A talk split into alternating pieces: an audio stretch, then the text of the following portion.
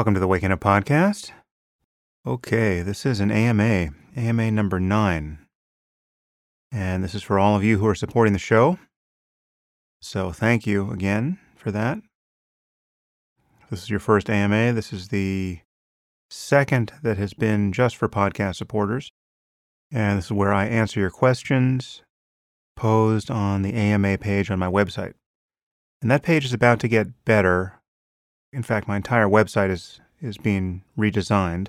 So there'll be more functionality there. There'll be a downvote, which will help in amplifying good questions.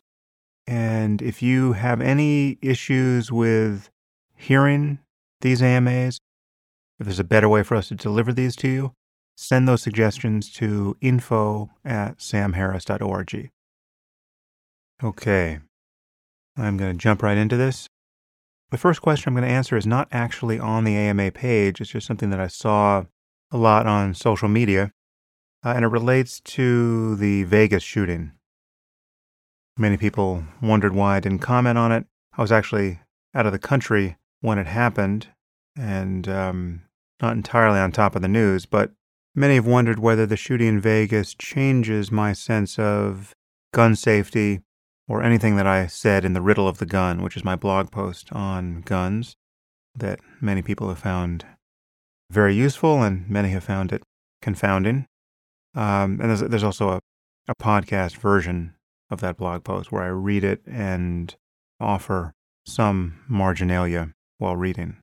I don't think I changed much in the reading, but there might be a few more points in the podcast version. So I, I really am, I can't say enough here to fully explain my view on guns because that's hard enough to do when I'm doing nothing but that for for an hour or so. I have a view that's not easy to summarize, but I'll, I'll remind you about some of the basic points. There are certain things I say that can be read as pro gun, but you should recall that the policies I support are, in fact, more intrusive and constraining of gun ownership than any that most gun safety advocates dare propose.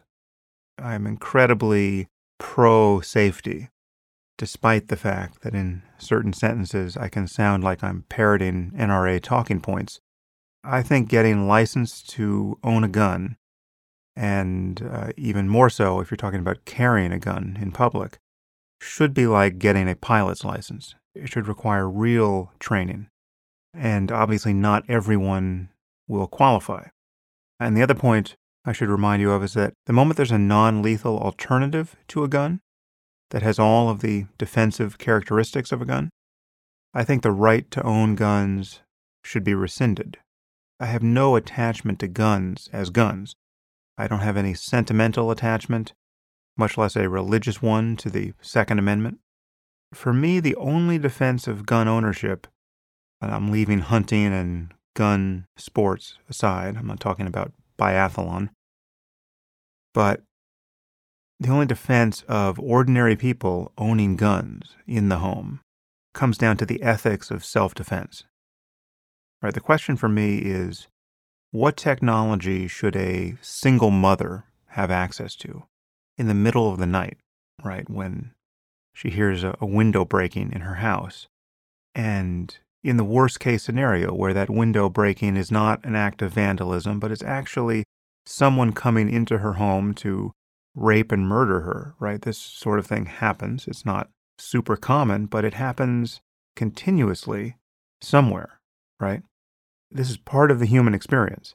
And whatever side of the issue of gun ownership you're going to come down on, you have to grapple with the hard case. The hard case is you have a innocent woman about to be completely overpowered by a malevolent lunatic entering her home in the middle of the night but for the fact that she has access to some technology to prevent that.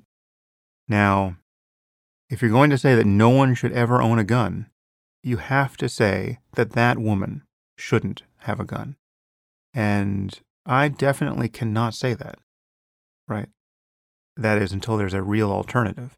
Now, the moment we have something like a super taser, right, which can stun somebody as effectively as a gun can kill him and keep him incapacitated until the police arrive, well, then that's what I think people should have the right to own. Again, I don't have a gun fetish, I have a self defense concern. I should also make clear that I think the NRA is a despicable organization.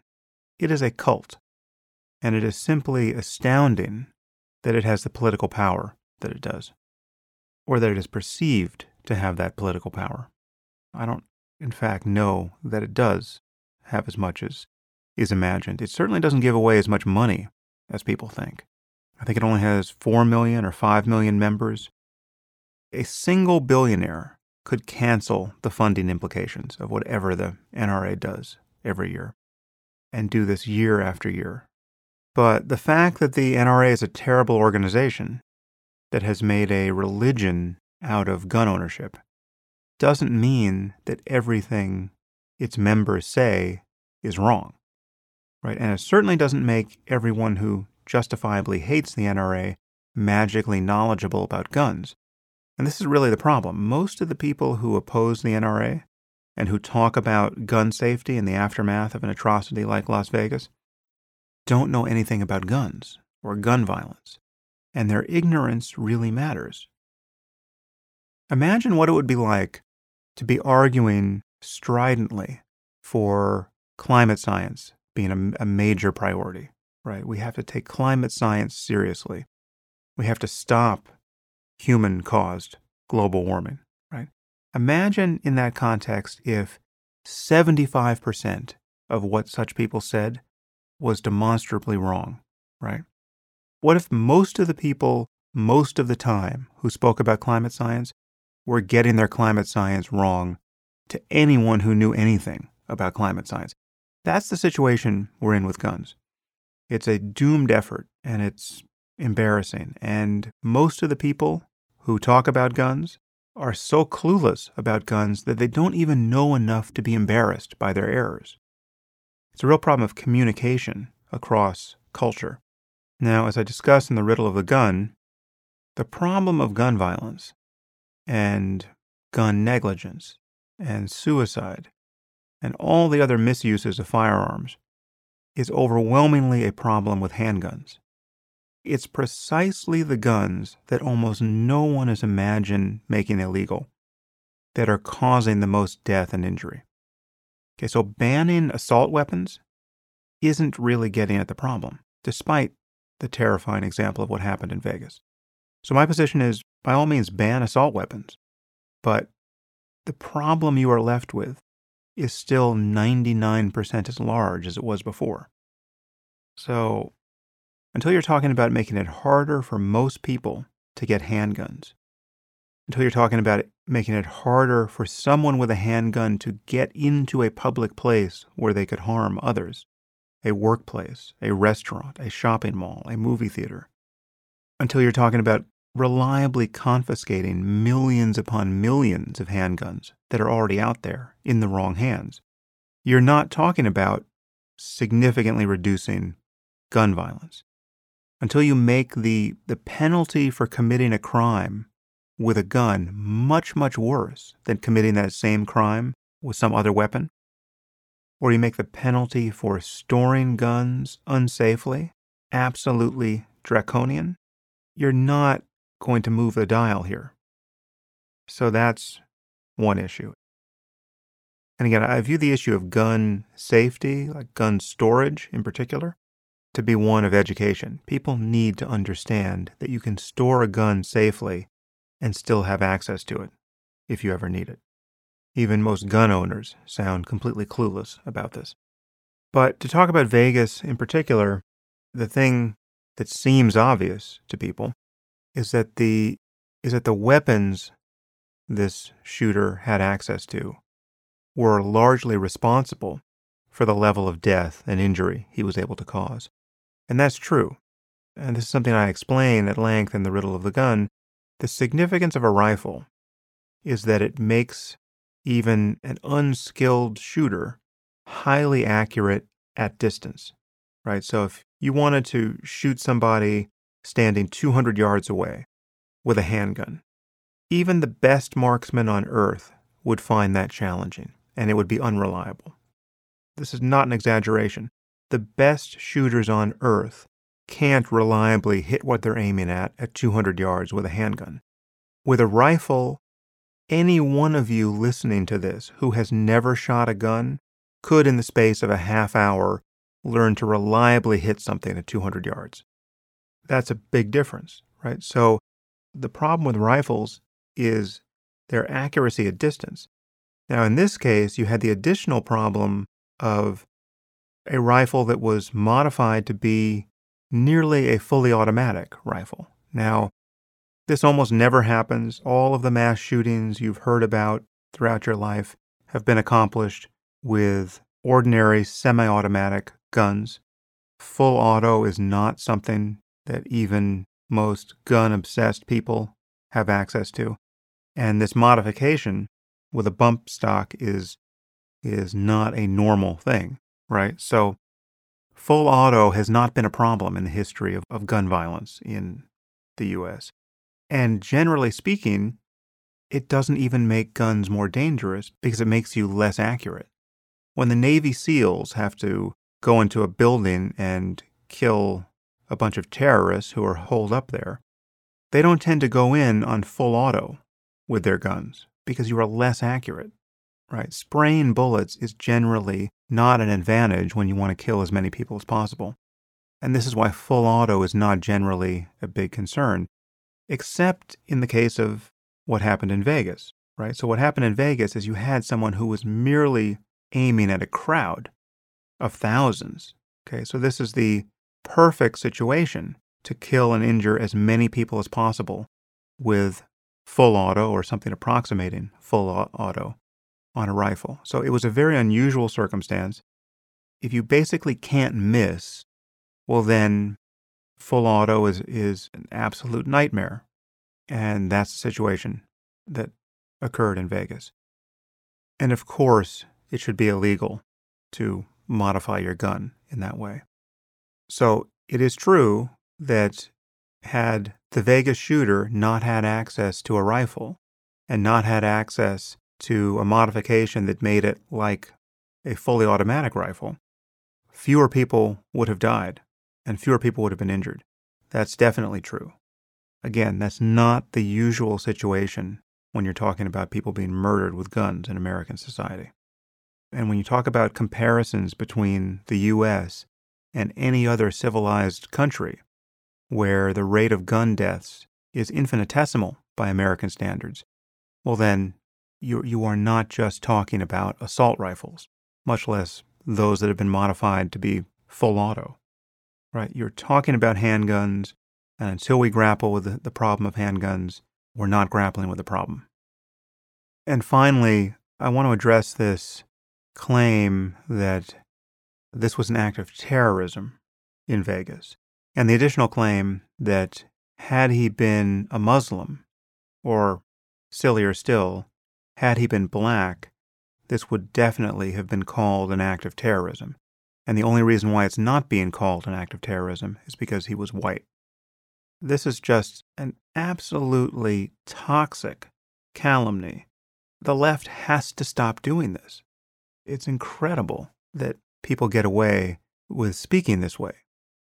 Not all atrocities are acts of terrorism. You could kill a thousand people and have it not be an act of terrorism. And you can fail to kill someone. You can, you can merely attempt to cause property damage and fail, and it can still be an act of terrorism. Terrorism is all about a person's motive. In particular, it suggests a link to an ideology that can be spread. Right? So the people who are saying that if this person were Muslim, it would be guaranteed to be classified as an act of terrorism, that's simply untrue. Right? I can well imagine a Muslim committing a murder or committing a thousand murders and feeling no temptation at all to call it terrorism.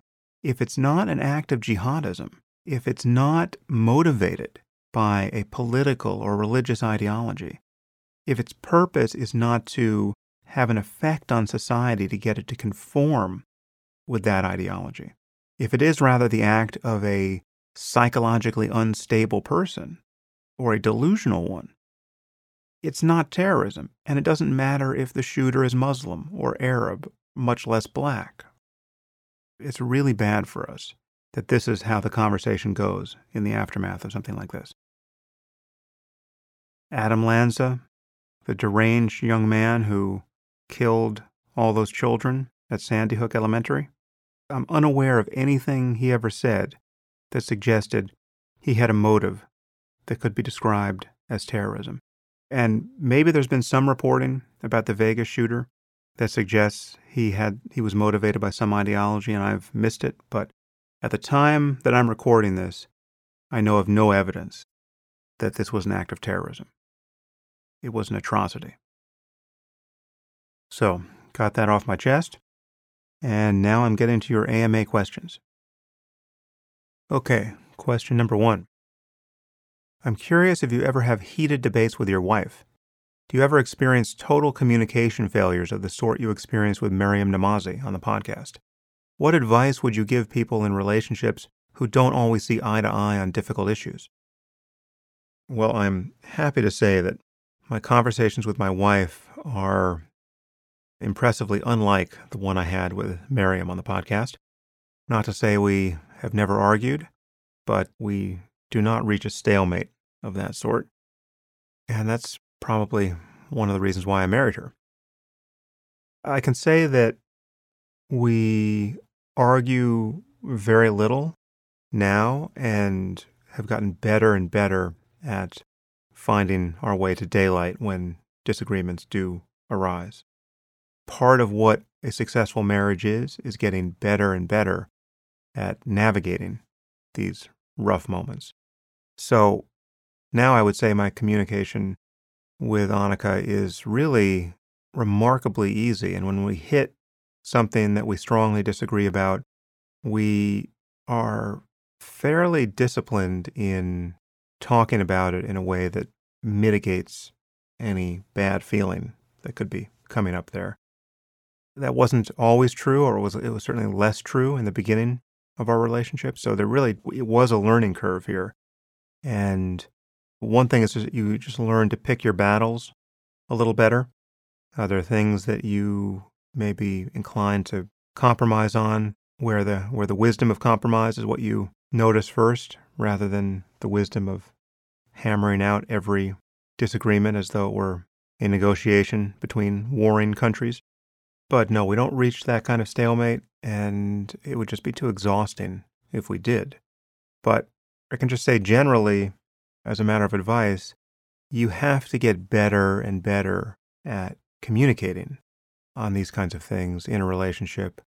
And you have to bring that communication to a point where you're not continually bogged down with disagreement and bad feeling.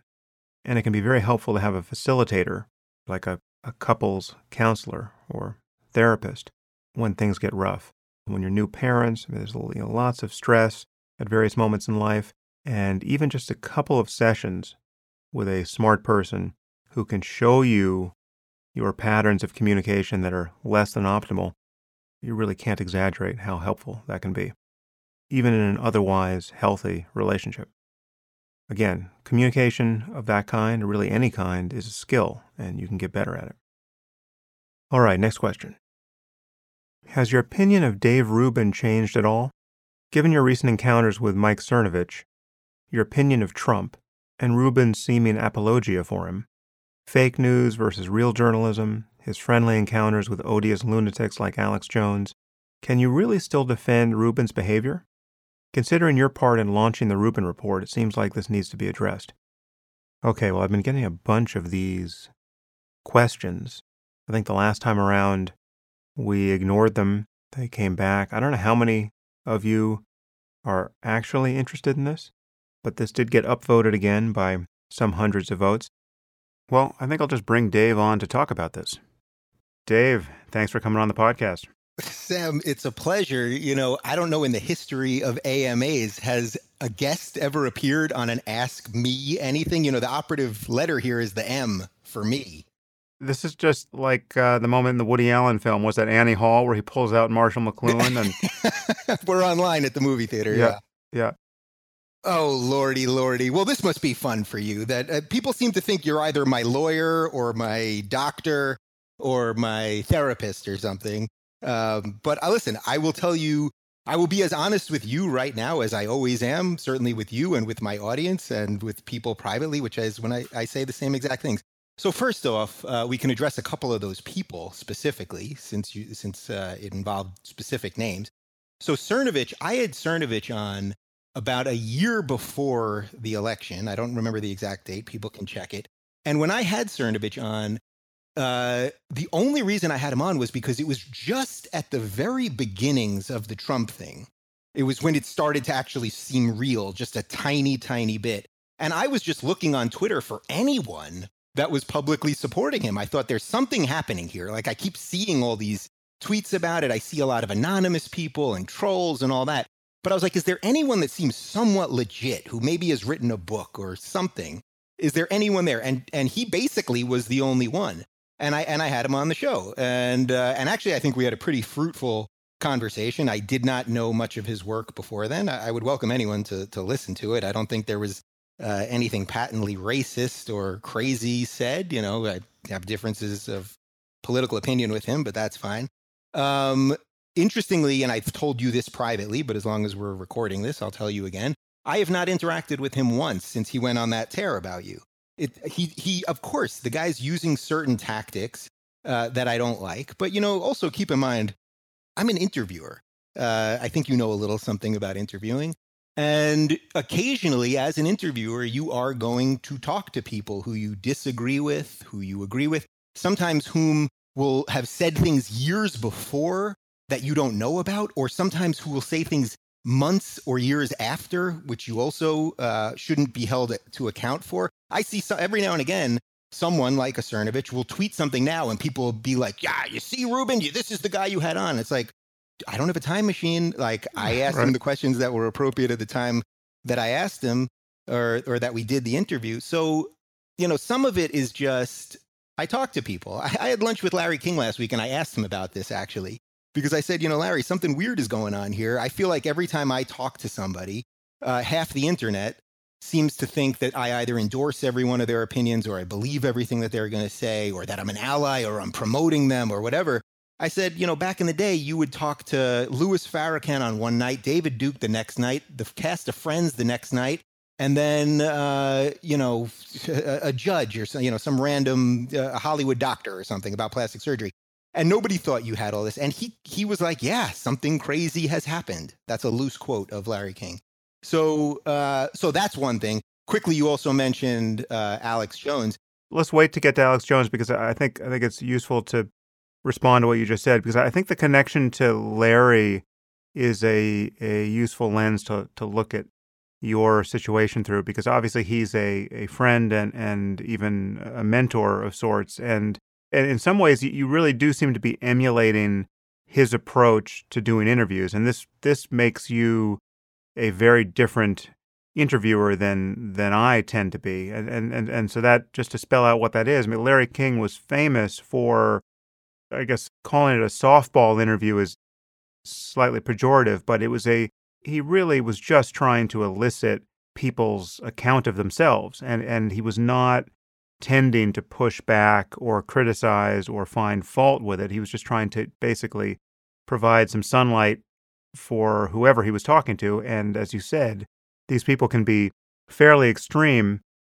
And so, and it seems to me you're you're emulating that a fair amount. Would you, would you agree yeah, with that? I mean, I don't know that emulating per se. Look, the fact that you know I'm I've become friends with Larry, and yes, he has become a mentor of sorts, and that he thinks that I'm even remotely decent enough to to be an interviewer. That it comes from this guy who I believe to be the true king of interviewing. But yes, so of course the phrase softball, which sort of does sound like a pejorative, I, I don't like that. But my policy on interviewing, I think, is somewhat similar to Larry's, which is that you can by letting people speak, by letting them really share their thoughts, you will always get more out of them.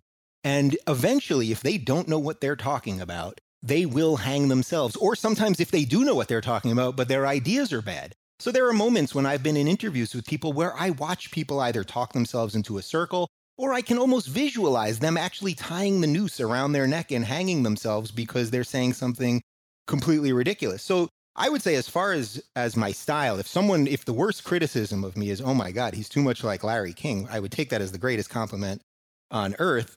And, you know, secondly, for these for this certain subset of internet people and they're mostly anonymous trolls and anime accounts that just want to see people fight. I mean, there's there's a certain subset of people that are going to be listening to this right now and nothing will make them happier than if I say something right now that you're going to be upset with. And then they can clip it and take it out of context and put it out there. And then I'm going to have to defend myself. And then you're going to have to defend. And they can get clicks on their little Tumblr or whatever the hell it is.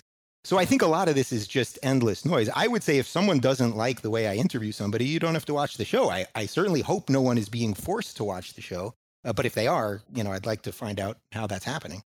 I wonder then is there any way to do this job wrong? Because there, you know, there's obviously two extremes here. You could be someone more like me who, when he hears something he disagrees with, usually can't let it go, and and this this has led to some fairly disastrous interviews on my podcast. Some some that I haven't wanted to release, some that I've released under duress, some that that I've released and people have enjoyed, but really they're just they're just wars and they're unpleasant my, you know, my first conversation with Jordan Peterson was a good example of this. We just got bogged down on the question of truth for two hours and couldn't move an inch past that. And we couldn't move because I wouldn't move. He wasn't making sense. To my ear, he still isn't making sense on that topic. And I just I couldn't let it go. And that, that you know, that may be a failing of me as an interviewer, certainly, or, or even as a person, but it's where I'm at. And then there's you know, Larry King on the other side of the spectrum, who would certainly, if he would ever do that, I, I certainly haven't seen evidence of it.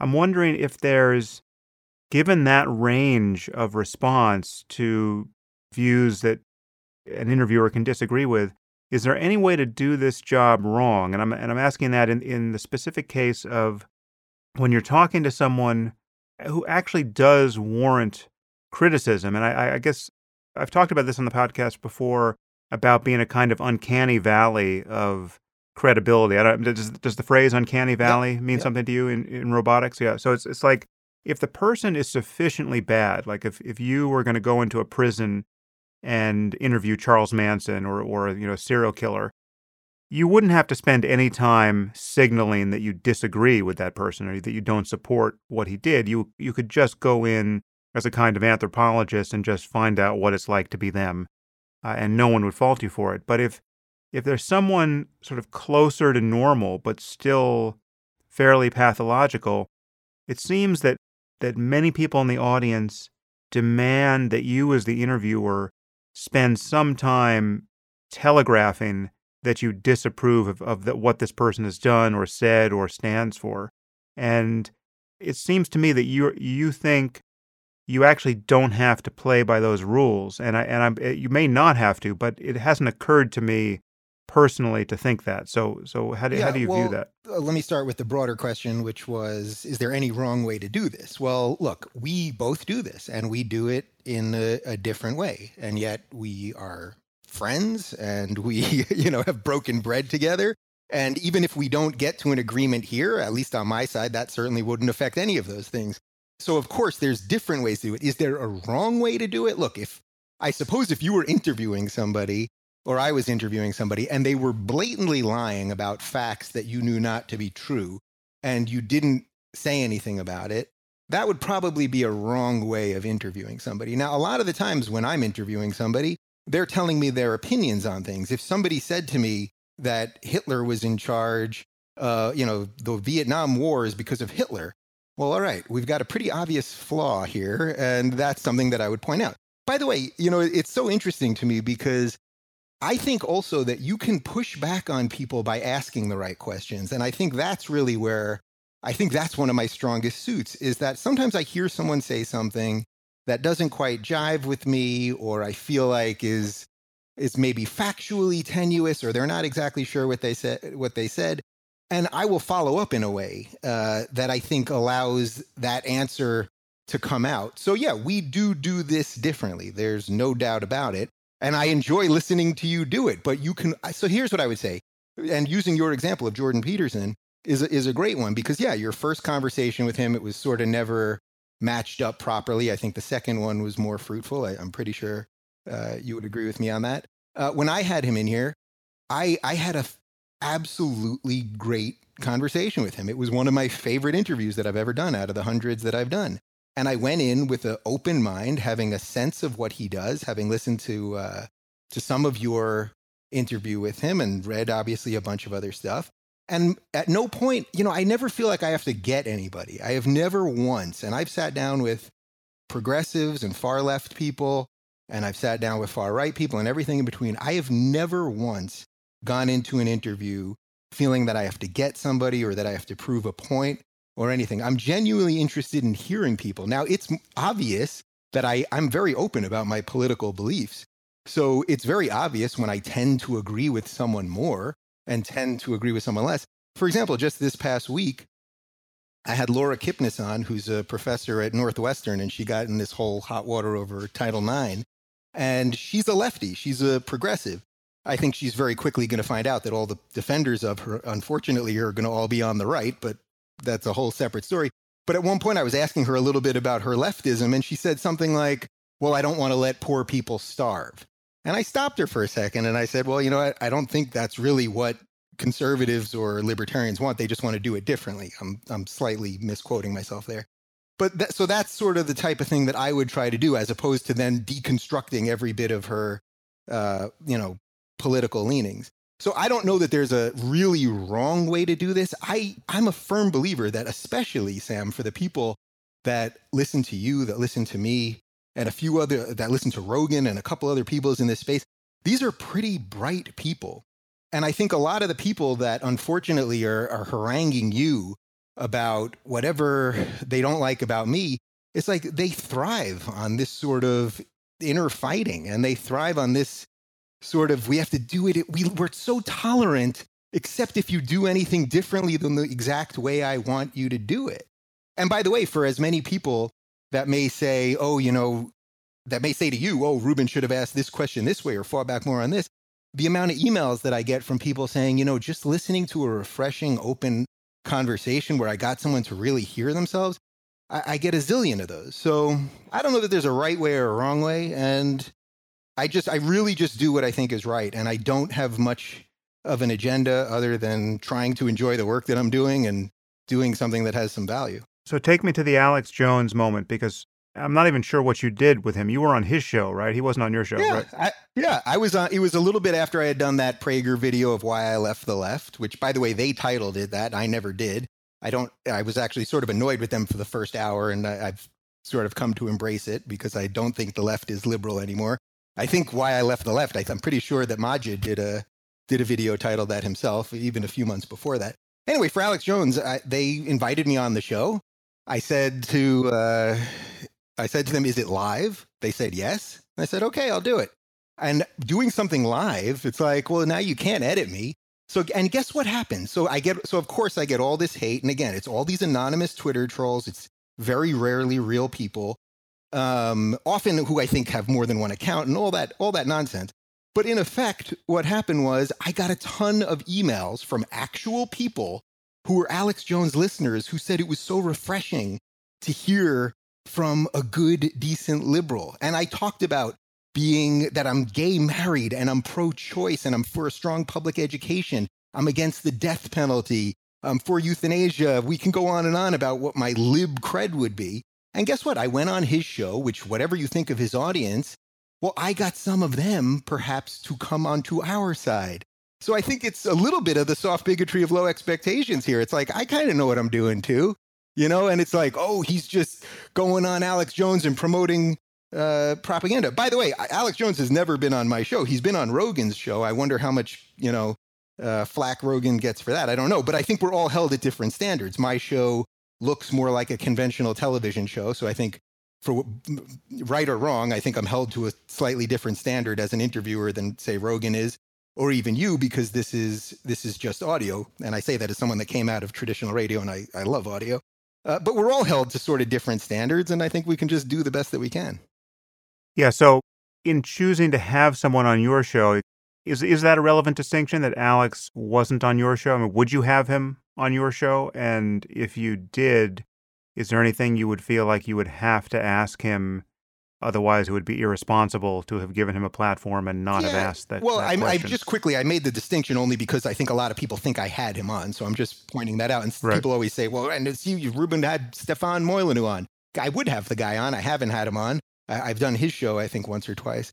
Um, as for Jones, look, when I was on his show, I actually asked him. You know, there's that whole controversy about him and the gay frogs. So I asked him something about that, and he kind of, whatever. I don't even remember the specifics of what he said. He was being sort of, he said he was being sort of sarcastic about some study or something. Um, I think in a case like that, where he's so on the line between occasionally making some sense of the noise and I think hitting the media properly, and then on the other hand, doing so much over the top stuff and really doing playing a character and the screaming and all of that nonsense it's really hard for people to figure out what's real there. So if i i'm not opposed to having him on i'm, I'm truly not. Uh, i definitely will not be smoking a joint with him like uh, like joe did. Um, but uh, yeah there would be a certain responsibility to really in a case like that ask the right my goal would be in, in a case like that to really try to figure out well what really is this all about like what's really going on here does he really believe all this stuff is he just trolling the media like what's really happening there uh, but by the way i would do it the best way that i could just as you would and a certain amount of people would be angry because i didn't ask him this and a certain amount of people would be say i, I did him did this or that so the crucial moment for me where he crossed the line. I, I'm not. I'm by no means aware of everything he has said and done, but the the conspiracy theory around the Sandy Hook shooting being Mhm. a hoax that just caused so much demonstrable harm to the parents of these children that it was one of the more irresponsible things I, I've seen anyone with a significant platform do, and he did it for long enough that that he he just he had to know the amount of personal suffering he was engineering for these people, and he kept doing it. I think he has since apologized for it, but it just went on forever. Yeah, And Sam, so- look, you know what? True, truthfully, that if you let's so I didn't know I really didn't know that much about what he did around Sandy Hook. Even even now I'm not even totally sure. I know he was I guess he was saying it was a conspiracy or something. But if I had tweeted out that I'm going to be on Alex Jones later today and and you or a series of other people that I that I fully respect, if Eric Weinstein or Peter Boghossian or, or uh, Shermer or a bunch of other people had emailed me and been like, you know, have you seen what he did about this thing? Like maybe this isn't the greatest thing for you to to be part of. I truly would have reconsidered it. I would have. I would have. And I'm saying this as someone that right now isn't fully aware of that whole situation. But, you know, I just think it's it's sort of an endless it's like an endlessly unfortunate game here that we're being forced to play in this very conversation. Uh, you know, I think personally we can get to a get to a place where it's I, I don't sense that you judge me in any way or think I'm doing this wrong or anything like that. But the fact that you have to deal with some of this flack, I think is interesting. And I think I mentioned this to you uh, privately once, but I'll I'll say it publicly that you know uh, when I had Tommy Robinson on uh, way back when, who a ton of people, by the way, do, would not want me to talk to, and I got a ton of hate for it. Uh, a few weeks, the reason I had him on was because a few weeks before that, you had said to me, having nothing to do with Tommy, you had said to me that sometimes you're concerned that because of the way you are portrayed and the way people slam and attack you and all the dishonest attacks and all that stuff, that sometimes you might uh, not get an opportunity or that there might be some author that doesn't want to work with you or something like that. And when I heard that, I really took that in. And then I think within the week or so, Tommy reached out to me about coming on, and I thought, wow, if if someone like Sam, who I know to be good and decent and all of those things, can be affected by this monster of innuendo and lies and slander and all that, well, then why wouldn't I at least talk to Tommy? And I think we had a pretty good interview. Now, of course, I got a, a, certain amount of hate for it, but I also got plenty of people that really liked it and got to see him in a new light. So I think just some of this is just the opportunity cost. If you're truly going to be willing to talk to people from from different sides, you're always going to get a certain amount of hate. But I will say this: that I suspect virtually any everyone that has uh, messaged you about me or put Dave in his place or, or how can you still be friends with him or blah blah blah. I would venture to say that all of those people are on the left. And I doubt any of them are on the right. And I think that's really interesting because the reason that that's interesting is because, for example, I, when I interviewed Dawkins in, in August, uh, he was talking a lot about the, the Trump people, uh, except the Trump people and the Trump supporters aren't the ones that try to deplatform him at things uh, and aren't the ones that would write these awful things about you. So there is, so tolerance is running in a really strange place. Why am I invited constantly? My whole fall is booked at colleges. Why am I always invited by libertarians and conservatives and the, you know, the young liberty for tomorrow groups and all that? But I have literally no invites from democratic or progressive groups. So who, which way is tolerance running right now? And I'll always be willing to talk to people that'll talk to me. And, and usually at the last event that I did, at the Q&A, I, I welcome people to come up first that disagreed with me. I'm, I'm more than happy to do that stuff. Yeah, well, the, the, the tolerance thing is fairly ironic because it, it is, as you say, running very much in the direction of authoritarians on the left trying to prevent certain kinds of speech, and you're you're really not noticing that happening on the right. It's it's very strange. I guess that, you know the, the truth is, and, and this is I'm talking to you now and to our listeners, and, and specifically to the people who have asked this question. It seems to me that there may not be a clear right answer here, and I and I'm and I'm still finding for myself what seems like the the appropriate answer. But I, I remember talking to Douglas Murray in, in the last podcast we did about this, and he has a a strategy that's that's much more like yours in terms of who he will talk to. Uh, but you know, once he's talking to them, he's he's a little bit more like me in calling bullshit on everything that sounds like bullshit to him. But he will seemingly talk to more or less anyone. I mean, he, he's not really putting the filter up in terms of who he will put himself on on stage with, and that that's just a, it's a different choice. But he talked about again this cost of taking innuendo seriously and this and the cost of having to be accountable to the past and future of everyone you share a space with and, and have a conversation with. And he's just he personally is not willing to play that game. He'll talk to anyone. He'll he would talk to Hitler if you could resurrect him and try to have as interesting and productive a conversation as possible.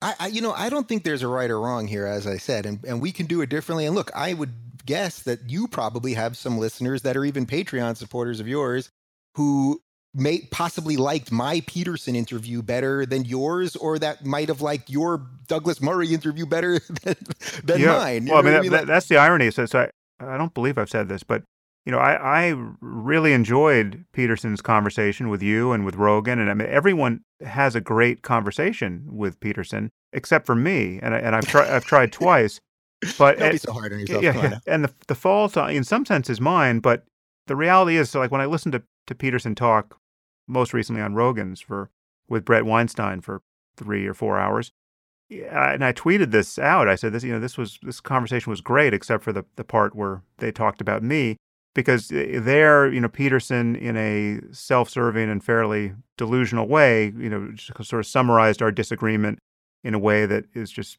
not at all accurate.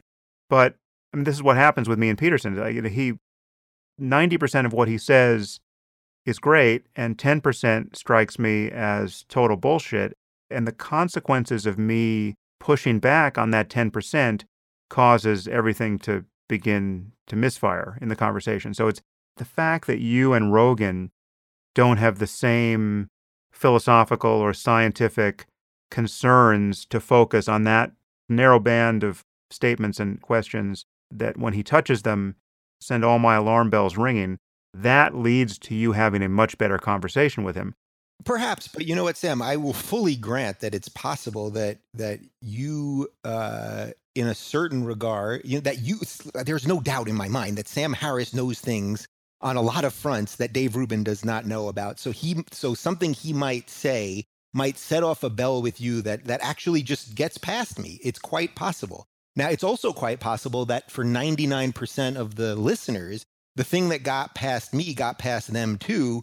So I'm going to ask a question in a way that's going to make fully uh, that will fully make sense to them. Where perhaps then you'll get caught up on something that's that's small that then ends up derailing the whole conversation. But then again, a certain amount of people are going to love that derailment because they're going to follow both of your logic and want it to get to its to its end. So what I think is interesting about this really is that I think we're both basically, you know, there's no right or wrong here. Okay, fine. We can we can always be better. I, I always say it on my live streams all the time. You know what? Maybe 10 years from now, if I'm still doing this, I'll look back and be like, man, I should have asked this question or or done this differently or said this or whatever it is. Um, but what I think is interesting here is nothing that I've heard, but maybe you have something in your pocket here, and I'd I'd love to hear it. Uh, nothing that I've heard so far has been about anything that I've actually said. So it, it oddly comes off as, uh, you know, well, he talked to this person, or he didn't do this, or he didn't tweet that. So now that you suggest that, it's given that I've received a fair amount of your hate mail. is it weird that I have it set forwarding to you? Is that is that, yeah, it's fantastic. problem for you? I don't get enough of my own. so it does come down to some things you've said. I, I don't have this verbatim, but it, things like you're criticizing CNN or the New York Times or you know the mainstream media in the same breath as criticizing you know Breitbart or or Infowars as fake news as though there were a, a moral or journalistic equivalence between the errors occurring on both sides of the divide or your failure to or perceived failure to notice the ways in which Trump has stepped so far beyond the bounds of normal political self serving behavior into something quite a bit more alarming. That is something that, that people are, are faulting you for, at least as far as I can tell from yeah, social well, media. first off, listen, I welcome I welcome people to criticize me. I mean, if you're going to be a public person, you better deal with some criticism. So that's number one. So first off, to the to the first point there, I don't think I've directly compared the New York Times and CNN to Breitbart or Infowars. I'm pretty sure that I've never, maybe once or twice in my entire life, have I ever directly linked to something on on Infowars or on uh, or on Breitbart. But as for my criticism of the mainstream media and of CNN and the New York Times, I stand by everything that I've said. I mean, w- there is a reason it is crumbling right now. It deserves to crumble. The CNN, particularly, uh, the New York Times to a lesser degree, but but uh, absolutely. And I would welcome your your audience to listen to my interview with Eric Weinstein about in the New York Times. Um, they have they have acted duplicit, duplicitously, dishonestly.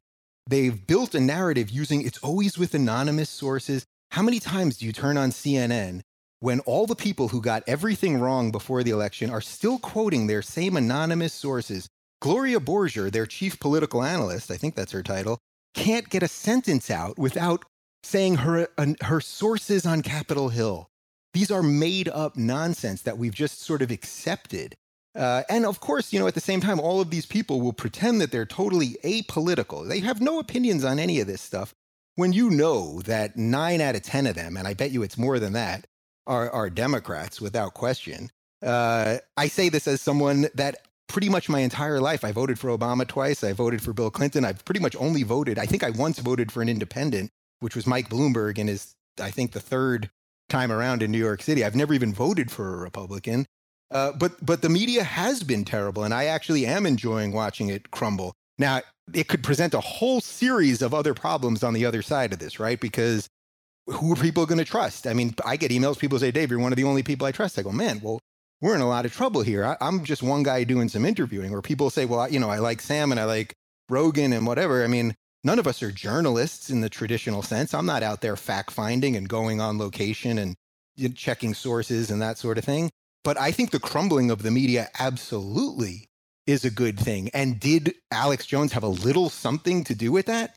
I guess he did, but I don't know that I've commented on that so specifically. Well, but but I think the concern is that to say fake news as Trump does and directing that at the mainstream media is to suggest that most of what one reads in the New York Times or the Washington Post or the Atlantic is a lie, right? Or and, and certainly most of what one reads about Trump is a lie.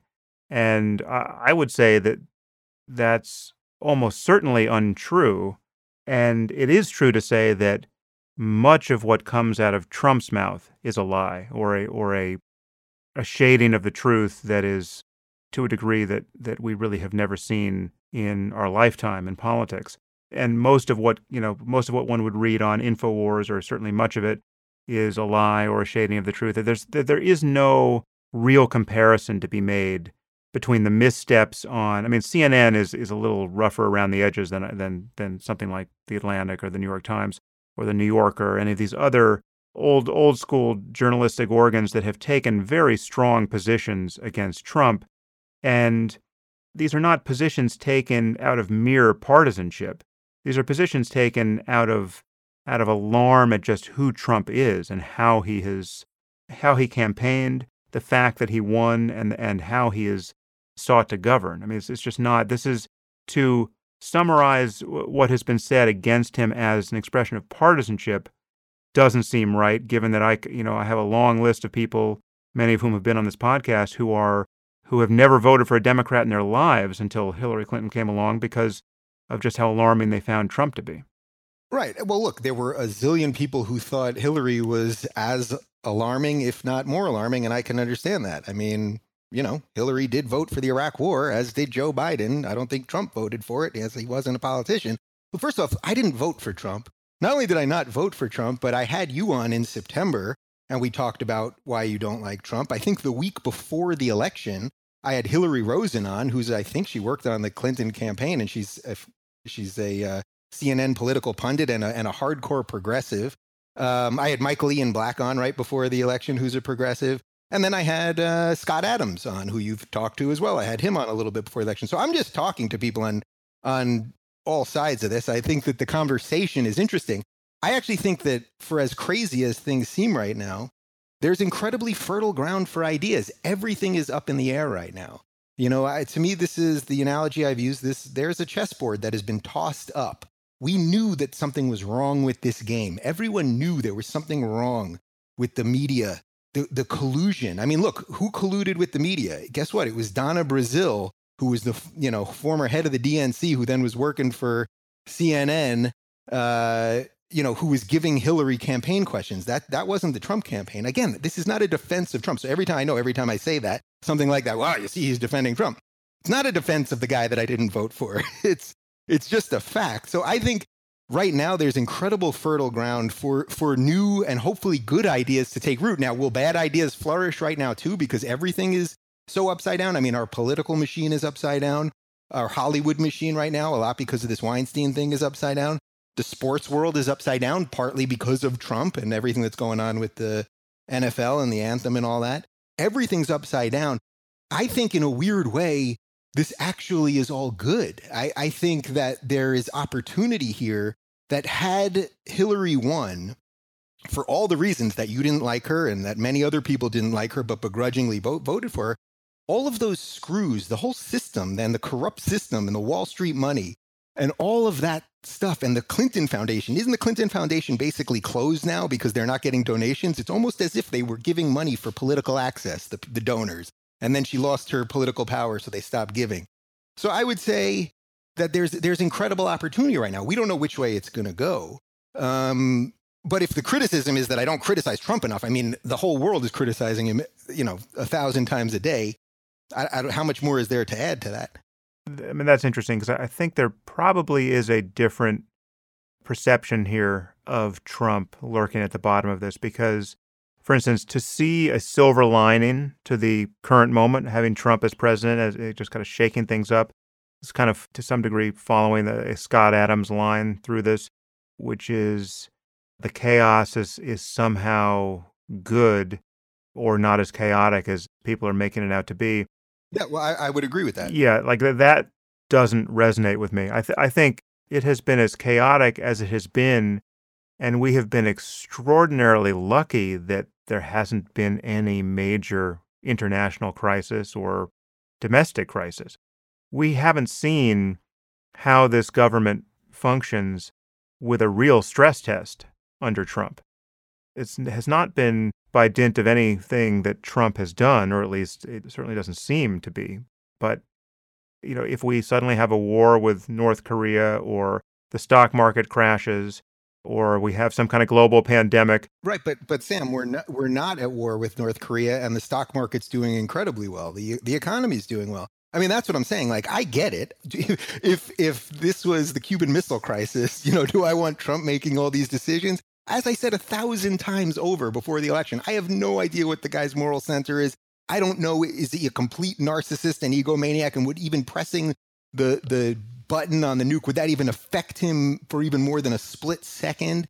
I, I have no idea. Well, but, the, but it's worse than that. I mean, it's not that you have no idea. You have, if you've been paying attention, you have good reason to believe that he is among the least capable people we could ever imagine putting into that role. I mean, in terms of his, you know, moral wisdom or the, the level in which his personal self-regard gets in the way of him thinking clearly about events in the world. I mean, it's just, I would argue it's impossible to name someone in the media in any in any space who, who's done anything whose whose name could possibly occur to you, whose name I would know, who is more captivated by himself to a degree that's pathological for, for the role he now serves. So I Trump. totally agree with that. I see it's it's kind of funny because here it seems like I'm sort of defending him. All I'm really defending, I agree with everything you just said there. And again, I have no idea what actually is going on in his mind. I don't know. You know, I said before the election, all they had to do in the uh, debates was somebody had to say, just turn to him. Marco Rubio should have just turned to him, or Ted Cruz turn to him and go, Hey, Donald, what are the three branches of government? And do you think he would have known? I don't think so. I don't think so. I'm not even sure he knows right now. Um, but what I would say is that we've, you know, he's basically been president. The election is coming up on a year. He's been president for whatever it is, 10 months or so right now. And actually, all hell hasn't broke loose. Now, you're right. It might tomorrow. Um, but it might not. There may be things going on that we just aren't quite privy to. Um, I don't know that in well, reality. what's what's going on is we, we have a government that has that is first of all not staffed, right? So we have there's there's much less going on in the government, like in the you know the State Department in particular, because the positions have not been filled. But also we have a government that's spending an enormous amount of time resisting his attempts to govern. We have a government that's fighting itself, and even the Republicans are fighting him but that's good, Sam. That's good. The the fact that the no, but talk about opportunity cost. It's good given what a maniac he is. It would be much better to have a great president who's trying to get good things done in the world. Yes, of course. But actually, I think you're really making a great argument for libertarianism. And I think it's a great argument for limited government and states' rights. I, I was in DC all last week and I went to Mount Vernon, which is, you know, Washington's estate. And I went to uh, the Lincoln Memorial and the Jefferson Memorial and all of those things almost everything that these guys wrote about, Thomas Jefferson's my favorite of all of them, was about limiting the, the power of government. So, in an odd way, the Republicans going against the president right now, and he hasn't been able to do the things that he wants to do. The only things he's been able to do are by the power of the pen because we've ceded so much power by executive authority to the office of the presidency. So when Obama was doing it, none of these lefties had a problem with it. Nobody was saying anything about it. I actually did. You can check my Twitter. I, I wasn't happy about it. And I'm not happy by, by Trump legislating like this either. The problem is that Congress does absolutely nothing. That being said, the fact that we're in, if you think ultimately that Trump is this evil, evil you know, megalomaniac and, and, you know, horrible human being, the fact that he hasn't really been able to do anything is a good sign. But I would say on the broader side of that, that this is all a great lesson in why we should have limited government the way we were supposed to, the way the Constitution was written, and the way the founding fathers wanted us to, to be governed. I mean, there's a reason that they wanted states' rights and a very neutered, very neutered uh, federal government. So I think they'd all be rolling in their graves if they saw what was happening right now. But at the same time, they would go, you know what? As screwy as this Trump guy is, the system is actually working. And you know what? if none of this changes, and I suspect it won't, unfortunately, if Trump is out in four years and a Democrat's in, guess what? They're going to reverse all of those executive actions. And it'll be a sad statement on democracy that we that our legislative branch, our Congress and Senate don't do anything. It will be really unfortunate. But you know, for all of the things that you you know, if you don't like Trump getting rid of Obama regulations, well then, you know, we got to stop governing by executive action. That's what people should be talking about. But the fact that nothing's happened and nothing seems to be happening in a bizarre way shows the strength of the system right now. Yeah, and it's given what we said about the left at the top of this, it's hard to see who will oppose him in 4 years provided he lasts his term. which is by yeah, no means well, assured. Unfortunately, I think, yeah. I mean, I Where is the Democrat you would actually want to see in the White House at this point? It's a very short list, and I'm not sure anyone's on it. I, I, literally can't think of anyone. I mean, it's pretty obvious that the Democrats are going to continue down the identity politics path and this whole social justice warrior and intersectional craziness.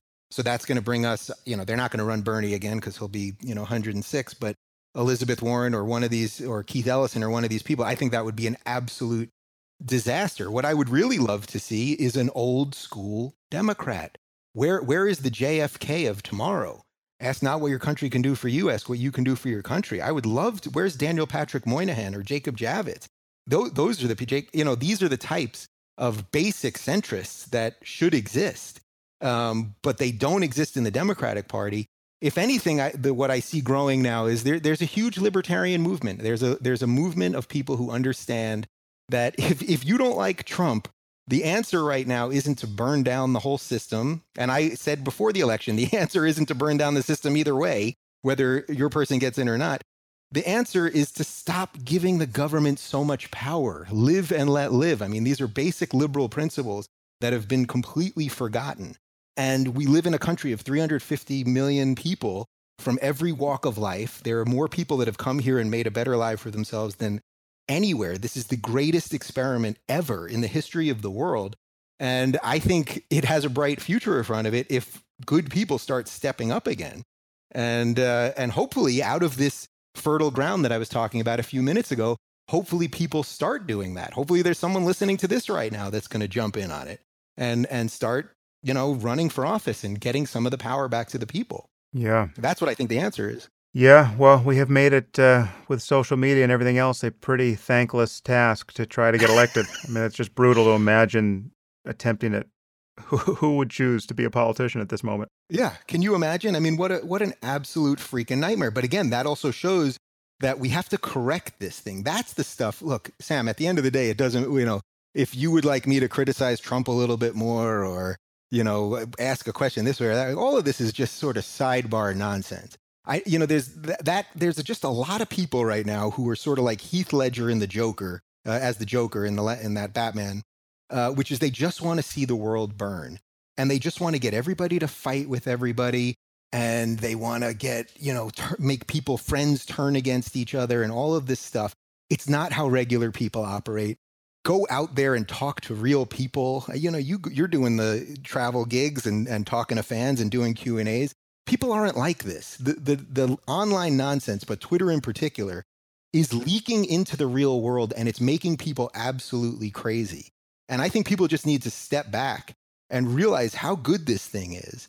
This thing that we've got going here in America is still so good. And if you, if whatever you think about Trump, fight for what's right in this country, fight for the simple truths and the simple rights that we're supposed to be given by the Constitution. That's the answer to some of this stuff. But the, the endless bickering. I mean, just think about it. Think about how many people would be so thrilled if at the end of this you were like, you know what, fuck off, Rubin, we're done.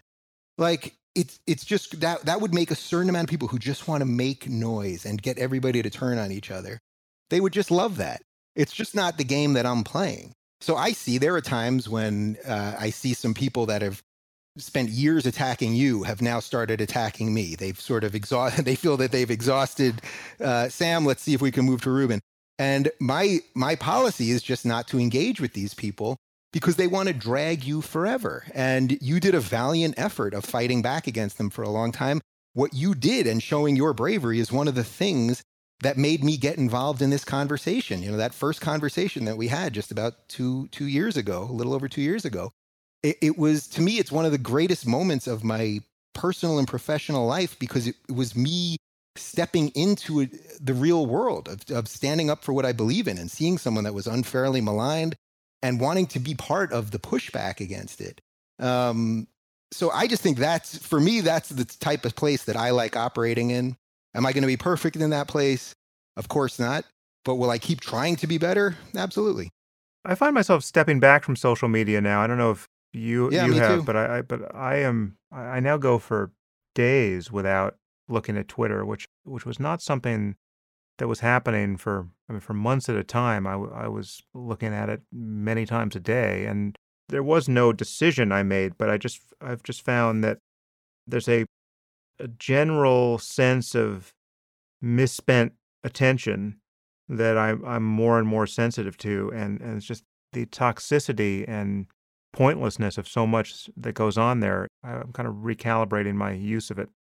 Well, I, I, totally agree. I mean, I've been trying to take weekends off. I did it again this weekend. I just put my phone in a different room in the house and I don't look at anything. Uh, you know, I did that month off in August and I didn't even know that until the night that I happened to see you uh, at sort of the 30th night. Oh, that was, was crazy. 31, yeah. 31 days. And I literally knew nothing. I mean, I, I genuinely did it. And guess what? I felt incredible. I felt more patient. Uh, I felt that when I even something simple like when I was at the supermarket, like just being nicer to the cashier instead of staring at my phone. Weren't you being attacked for your silence on Charlottesville? so then I get back on the grid, and I had right before I saw you that evening, I had Eric Weinstein give me a little recap because I knew we were having this uh, dinner with a whole bunch of people, and obviously we were going to talk about current events and things. So I said to Eric, you know, maybe you should just debrief me for a half hour. And he's going on and on about all the people attacking me for my silence over Charlottesville. And it's like, I literally, first off, I wasn't even in the country. And secondly, I didn't have my phone. So again, this is all just craziness. You know what? I was actually in Mexico and I met some Christian conservatives who I absolutely loved. I met a, a black and Latina lesbian couple who uh, I totally adored and have stayed in touch with. It's like people people are just terrible. But what I did do when I was down there and I was working on my book and a few other things is I did try to take some of the things that that you've written about from waking up and I was working on breathing and meditation and all that stuff and I genuinely felt better. So all you know it's unfortunate we've done about 50 minutes here and we we have to talk about all of these little things that other people make us think about. But you know what at the end of the day for all the differences that you have with Peterson or I may have with Shapiro or you have with Shapiro or any of these people it's like we're all still trying to find answers. And I know for sure that even if you and Shapiro, who, who disagree on the most existential question there is, talking about God, um, I know you guys want to live in the same country because the country that you both want to live in is tolerant of, of each of you. And that's the country that I want to live in. And guess what? That's the country that Peterson wants to live in. So none of these people are my enemy in any way whatsoever.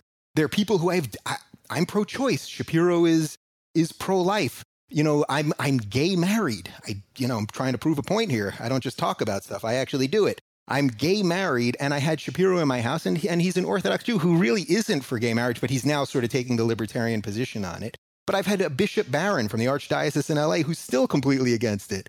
But guess what? He probably still wants to live in the same society as me. So I think building bridges in all these places is much more effective than burning them down. But it's a smart move by you to spend less time on on social media and i'm doing the same and i think a lot of people actually a lot of the people sort of within this whatever this world is that we're sort of in i think a lot of us are are kind of going this is just a colossal waste of time now it, it had some value for a while um, but the endless fighting and you know why would you spend why would sam harris spend one minute responding to an anonymous anime furry cat who's yelling at him about islam I mean, think about it. It, it really, if you step away for a second, it's pretty bananas. Yeah. Well, thank you for taking the time to respond to this question on this AMA. I don't even know what the question was at this point, but I, I hope I hope we made some sense out I'm of it. I'm not sure I can forgive you for your silence on Charlottesville, but you'll have to work on me over the months and years ahead. You know what I'm going to do for now on every time I do one of these, you know, little off the grid shutdowns, I'm just going to put up an auto reply on everything saying I defer to Sam Harris on any current event that happens while I'm gone. All right. Well, that's that's when I will uh, troll Cernovich again, and and you'll you'll get all the credit. well, thank you, Dave. It's really been a pleasure. Yeah. Thanks, Sam. Okay. Well, I don't know if that helped. Uh, you be the judge, but that was, I think that's as close as I can come to an answer on how Dave and I may approach these things differently. I think we, we do approach them differently. You know, as we discussed, we have different styles of interviewing. I think we have some differences of opinion about the status of Trump as president and the likely upside to having a pathologically self involved imbecile in the White House. But generally speaking, I am undecided about where the bright lines are here in terms of talking to people. And my conversation with Douglas Murray left me a little confused on this point. I think Douglas's approach is quite principled and it has been different from mine. And I'm, you know, we're all just kind of finding our way in this space. But I, certainly more than Dave and more than Douglas, I have decided to be fairly conservative in who I will give a platform to here. And there are people like Cernovich and Alex Jones and others who I really am not tempted to talk to. I don't think engaging them would go anywhere especially interesting. I don't consider them interlocutors who are who are honest. I mean that that really is the the first criterion for me. There's only so much time in the day or in a human life, and I am more and more disposed not to waste mine. Okay, next question. This podcast is at least partially about helping us get better at updating our views on things, especially on important topics. What is the biggest issue you've changed your mind about recently? And what was the catalyst for that change? You know, I just mentioned the fact that I am genuinely uncertain about just how to do this job, you know, and, who to talk to. And some of the things Douglas said about how he decides who to talk to in that podcast did push around my intuitions a little bit here, and I'm still sort of sorting all that out. So I can't tell you what my mind has changed to there, but the things that Douglas said about how absurd it is to play the guilt by association game, those have influenced me. I just don't know what the, the upshot is. As you know, Maajid's way of talking about Islamism versus Islam has been very influential in how I talk about these things. Now, I should say the change hasn't so much been one of substance, because in the end of faith, if you read it carefully, you will see that I am talking about, when I talk about Islam, I'm talking about die-hard believers in the most divisive and regressive doctrines of Islam. I'm talking about jihadists, I'm talking about Islamists. But it was always clear to me there was a spectrum of commitment here, and I'm talking about people who are extremely committed to these doctrines. Therefore, I was not talking about all Muslims when I was criticizing Islam as a set of ideas. So the substance of my criticism hasn't really changed, but I've been persuaded that the way I was talking about these things was needlessly confusing and inflammatory, and, and I think Maajid is right about that. So I certainly changed my mind with respect to tactics. What else? Well, uh, recently I, I noticed that my opinion of uh, the Burmese Nobel laureate and erstwhile humanitarian Aung San Suu Kyi has changed fairly radically, as it has for most people who know about her. I remember what it was like to view her as a kind of secular saint uh, when she was under house arrest for those many years. And I considered her absolutely deserving of the Nobel Prize when she won it. And she has since, in her negligence and complicity in the ethnic cleansing and, and even seeming now attempted genocide of the Rohingya Muslims in Burma, she has just suffered or engineered her own reversal of reputational fortune almost on the level of a Harvey Weinstein. It's just, it's incredible. She is viewed as a monster in many circles. And there is something monstrous about her, at least her silence on this issue. No doubt there's a political calculation there that explains it, but she is not the Nobel laureate we knew and loved. So, yeah, it didn't take too much reporting from the New Yorker and the New York Times to change my opinion of her, but it seems to have changed. And again, who knows what actual political stresses she's under with respect to the, the Burmese military government, but still, she could always leave the country in protest, and she hasn't done anything like that. So, anyway, she's not, her moral stature is zeroed out at this point, and the atrocity is being committed against the Rohingya, if current reports are accurate, are about as bad as any you can think of. Okay. You received recent outrage on your condemnation of BLM, Black Lives Matter, during your interview with Douglas Murray. Why do you believe that BLM is, quote, obviously destructive to civil society? End quote. What is your evidence? And why do you think it's not helping people of color? Okay, well, I think identity politics is a bad idea at this point. I think if your argument is that a unique victimhood status at this point in American history is the important thing to emphasize, I think that's a losing game now. Now, I wouldn't have said that in 1964 when it was time to pass a Civil Rights Act, but that is the way it appears to me now.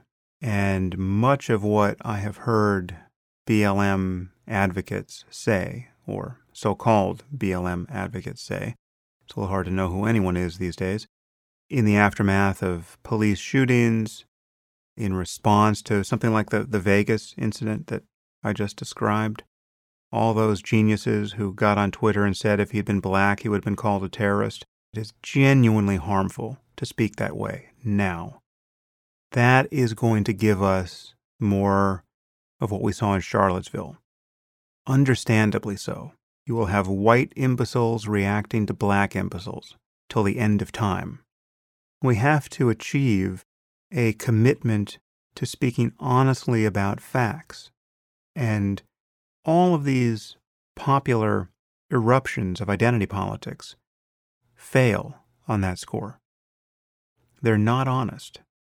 They're not honest about statistics of crime and police violence and what's actually happening in the world, who gets killed, where and when and why and how. Virtually everything said in the identity politics space about what's happening is at best slanted there are Trumpian levels of dishonesty on the left around these topics, and it's harmful. And BLM is part of that problem. And if you're going to argue that in the aftermath of having a two term black president, that nothing has changed in American society with respect to race, if you're going to be like Ta-Nehisi Coates and endlessly beat the drum of black identity politics, as though we are living in the first years of Reconstruction and not acknowledge any gains that we've made against racism in our society, you're delusional. And insofar as people believe what you're saying, what you're saying is harmful. And BLM has some of that in it. So I just think we have to get out of the identity politics game. And I would, I would say the same about organized atheism too at this point. I think we have to reason honestly about specific issues, and the only team we should pick is Team Human at this point. Now, of course, I am not saying that racism doesn't exist or that it's not a problem. Of course, it exists, and where it exists, it is a problem. But at a certain point, this movement politics, this rhetoric of victimhood, is not the antidote to that kind of racism. And, I feel that we are at that point. And I take the example of somebody like Glenn Loury, who was on this podcast, who's the economist at Brown, who is a slightly right of center, he might even be slightly left of center now, black public intellectual who has his own podcast where he often talks to John McWhorter, the linguist from Columbia. And those guys are fantastic on these issues and they can say things that I can't say without preparing a fair amount of pain for myself because they're both black. But I have yet to hear anything of real substance from either of them that I disagree with.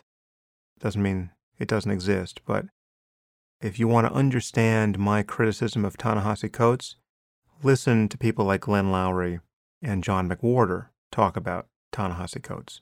I think they're spot on. Ta-Nehisi Coates on my reading is producing a kind of pornography of anger and identity politics. And I think it's neither accurate when you're talking about society as a whole, nor is it helpful.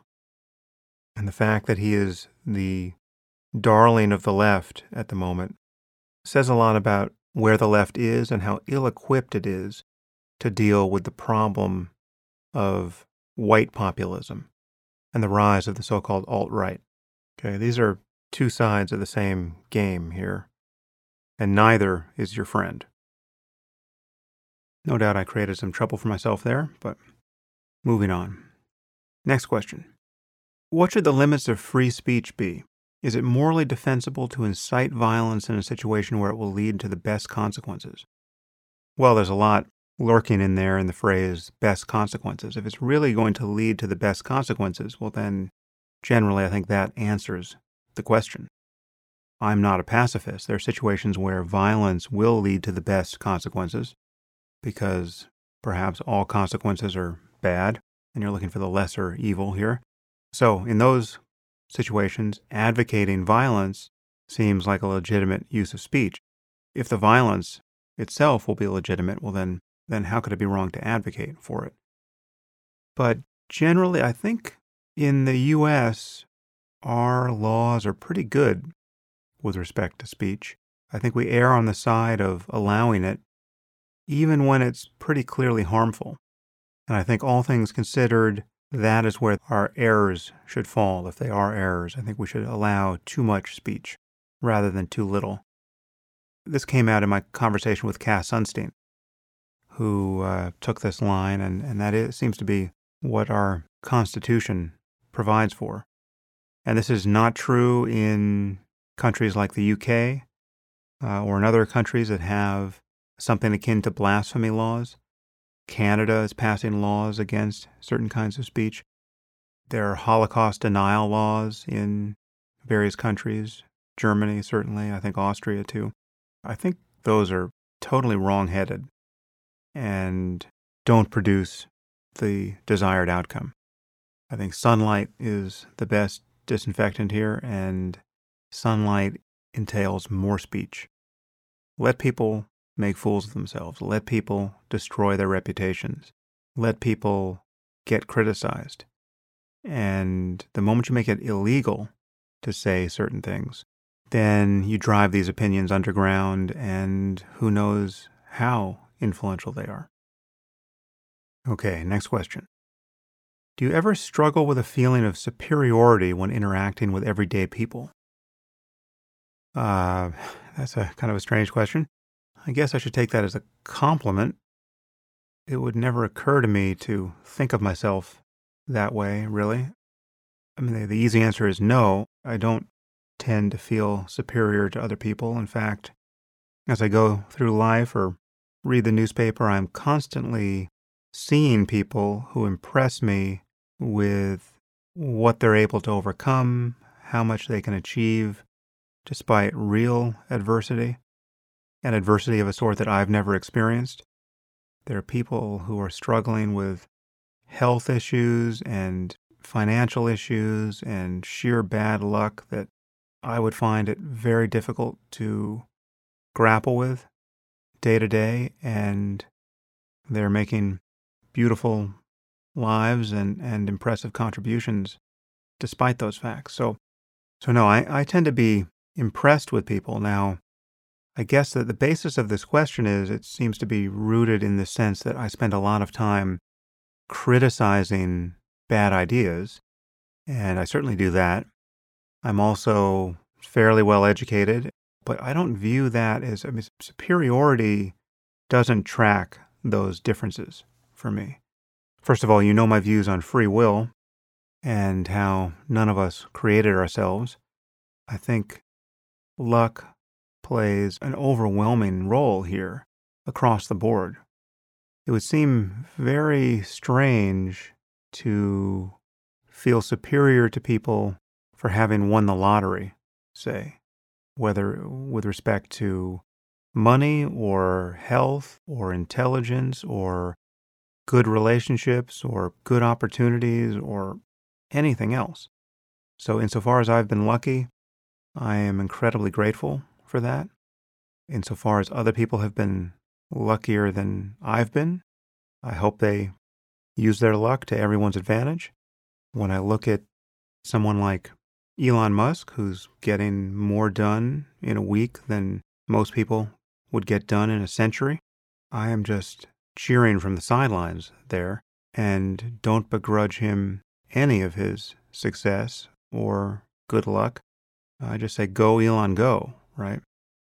But superiority doesn't enter into it even there.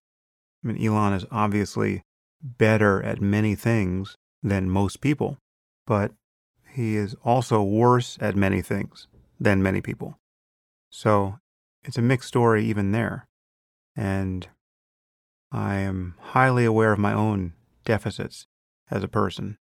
So this is a perfect inoculation against walking around feeling superior all day long.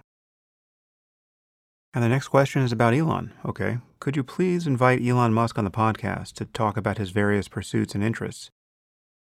Well, Elon knows he has an open invitation on the podcast, but he's in a difficult spot. He is, he is running at least two major companies, though he has other companies he's sort of running, and at least one of those is publicly traded.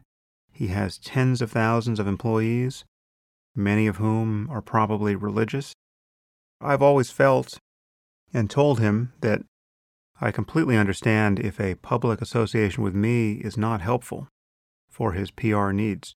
So I'm not going to press my invitation with him because I don't want to put him in a situation where he feels like he needs to do me a favor as a friend, but it's something that he would rather not do for his own reasons, business or otherwise. So yeah, I haven't pushed it. He knows the podcast exists and he knows the door is open. We would have a great conversation, I'm sure, but I do not want to add any friction to his world because the man has a lot to get done.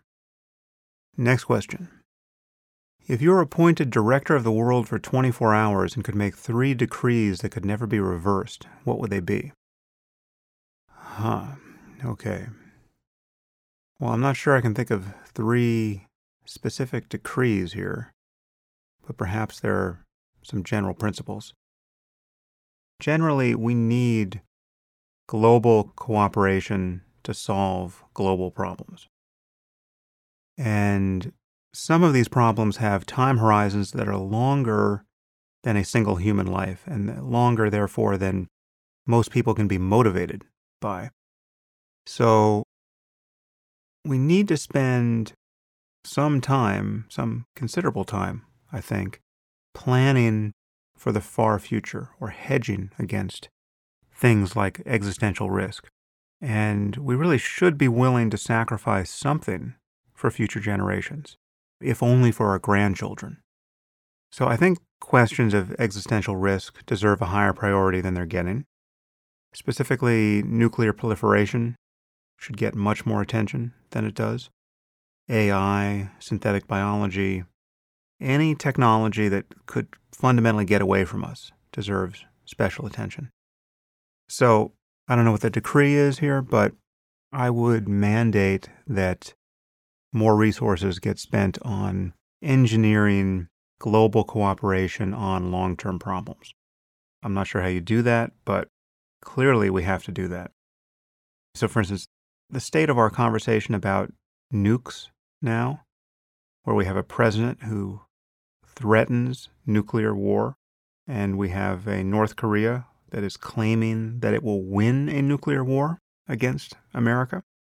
This is just terrifying, right? We have actual lunatics in charge of our conversation about the most dangerous technology ever invented.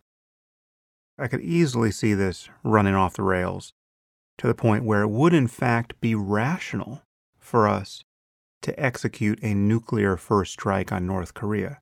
I mean, this is so perverse, it's very hard to describe, but it's, I think, nonetheless possible. Even rational people could be happy that we have a psychopath like Trump in the White House who could actually execute a nuclear first strike, whereas a psychologically healthy person wouldn't be able to because of how dangerous the situation has become. I don't think we're there yet, but once North Korea actually has an ICBM that can land on the U.S. with an appropriately miniaturized nuclear warhead, given what that regime is saying, there will definitely be an argument for a first strike. And our own president has a hand in turning up the heat on this crisis, given how unfiltered and unprincipled his own statements are. The situation is totally untenable. It's very hard to see it persisting in any kind of stable way for decades. This is one of the consequences of not having sensible people in charge of our government at the moment. So, back to a decree, I, think nuclear proliferation would be something that would require an extreme focus at this moment in history because when you read about the history of how we avoided a nuclear war with the Soviet Union, it's not consoling. Read Command and Control by Eric Schlosser, recent book on this topic. It's been sheer good luck that has kept us from blowing ourselves up. It's, it's just amazing the ineptitude and the cascade of errors that have been totally self inflicted. And then when you look at the prospect for miscommunication between nuclear armed powers and now cyber meddling, right? Misinformation, fake first strikes that people then feel like they have to respond to. All of this is growing more precarious, I think. And the fact that we have a president who does nothing but brag about our nuclear arsenal and literally threatens a nuclear first strike without even seeming to know what his own words mean. It's pretty grim. Okay, next question. Given the popularity of Ayn Rand on the right, can you give your best refutation of objectivism? Well, you know, I haven't spent a lot of time reading Rand. I found her novels more or less unreadable. And I've read some of her essays, I've read some of her interviews. My basic issue with her ethics is that she seemed she seemed not to understand that pro-social emotions like compassion were a real source of well-being even for quote selfish people the stark opposition between selfishness that she thought was rational and altruism that she thought was delusional or masochistic. That I think is is psychologically untrue and ethically unhelpful. I think a wisely selfish person more and more begins to recognize that he or she is committed to the happiness of other people and is right to be. That their happiness redounds to his own happiness. Okay, that is a, a more mature, a more enlightened form of ethics than any I've ever heard Rand espouse. And it's also more enlightened and mature than I tend to hear fans of Rand espouse. So, whatever Rand herself believed, those who are drawn to her philosophy often strike me as malignantly selfish and unillumined by a, a larger picture of just how good life could become, right? If we, if we also saw that we were in this together. Okay, next question. My question is about free will and intention. I agree with your take on free will being an illusion. However, you also discuss how the intention behind actions matters. For example, whether actions are taken out of ignorance, indifference, or malice. This appears contradictory.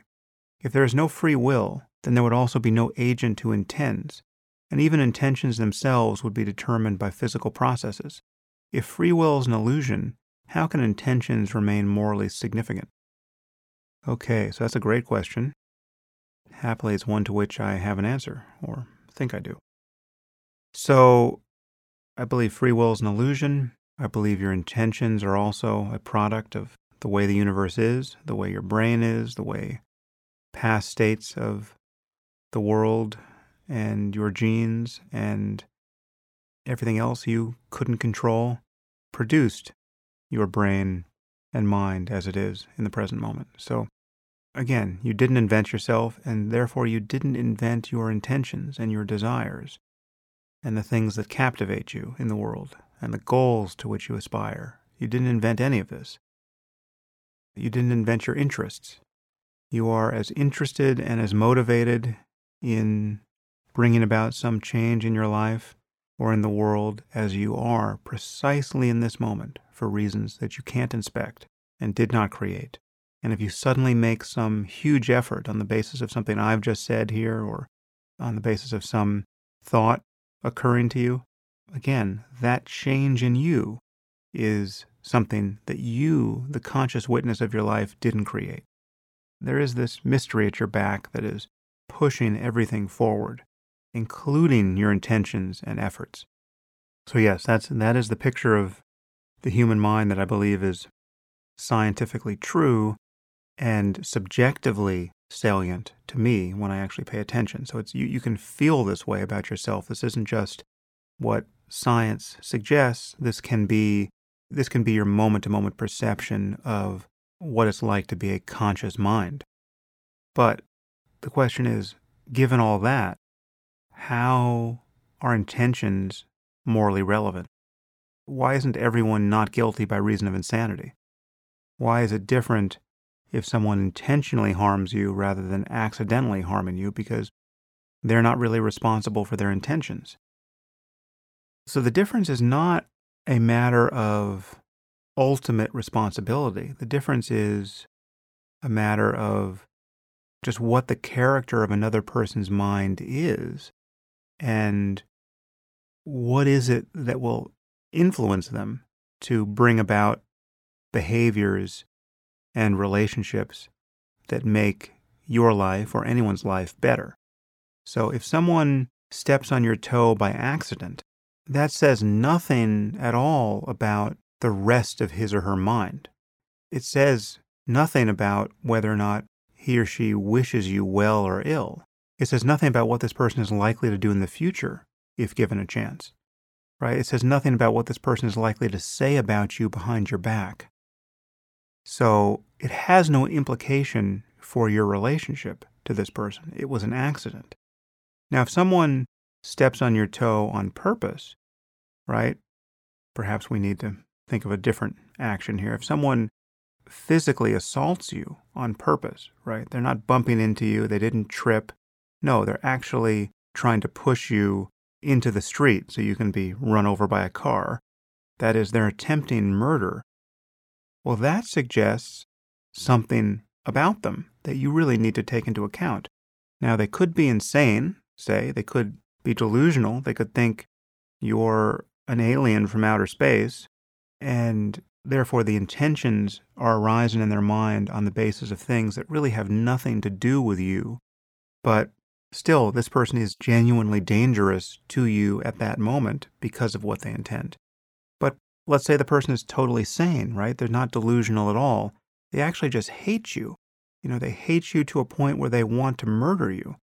That says a lot about the rest of their mind. It says a lot about what they will do very likely in the future.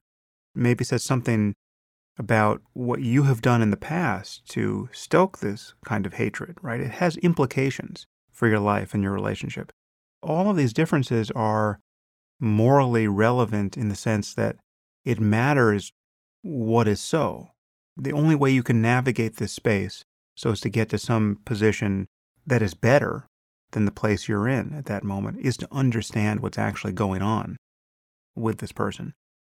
Again, there's no free will involved, but intentions matter because they suggest global attributes of a person's mind and what they're likely to do in the future if given a chance and they suggest whether or not they can be influenced one way or the other. So, is a person going to be responsive to being punished? Is that a sufficient disincentive to them so that we can be confident that their behavior is going to change? Well, not if they're crazy, right? Not if they're hearing voices telling them to commit murder, not if they think they're talking to their dog, right? Then punishment doesn't work, so we, we need some other intervention you need to know what levers are there to pull.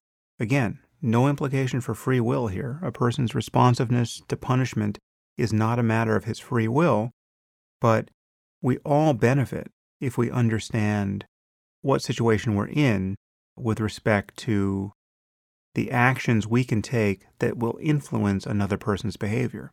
Can we reason with members of ISIS? A lot turns on that question. Can we discourage them by freezing their financial assets or not? These are, again, these are just questions of causality. Free will has nothing to do with it, but we are asking about whether or not people are rational actors to one or another degree. Is a person rational? That's not a question about free will, it's a question about whether a person is responsive to reasons and normal incentives. Does the person feel any burden to have a coherent worldview? W- would showing this person that he's working against his own interests matter to him? These are questions that we're asking about another human mind that guide our relationship to it. But again, we need not invoke free will or impute it to other people to think in this way. But this is why we view someone who intentionally harms others and takes pleasure in it as being more dangerous than someone who accidentally harms others and feels horrible that they participated in such an accident. These will be different people moving forward into the future. And it's only appropriate to acknowledge that in our criminal justice system, in, in how we treat these people. Okay. Next question. Getting toward the end here. One of the biggest critiques of the moral landscape seems to be your glossing over Hume's is ought problem. Can you explain that critique to a layman listener and your response to it? Well, it's not so much that I, I glossed over it, as that I disagreed with it. Hume is famous for having suggested that you can't get an ought from an is, which means you can't get a, a notion of what someone ought to do, morally speaking, from a description of the way the world is, factually speaking. So this is the so called facts values divide. Now, I would say that if you can't decide how you should live by considering how the universe is in its totality, just what could tell you how you should live? If all the facts in the universe aren't enough to tell you how you ought to live, what could be enough? That's one question. And I, I take that as a reductio ad absurdum of this line of argument.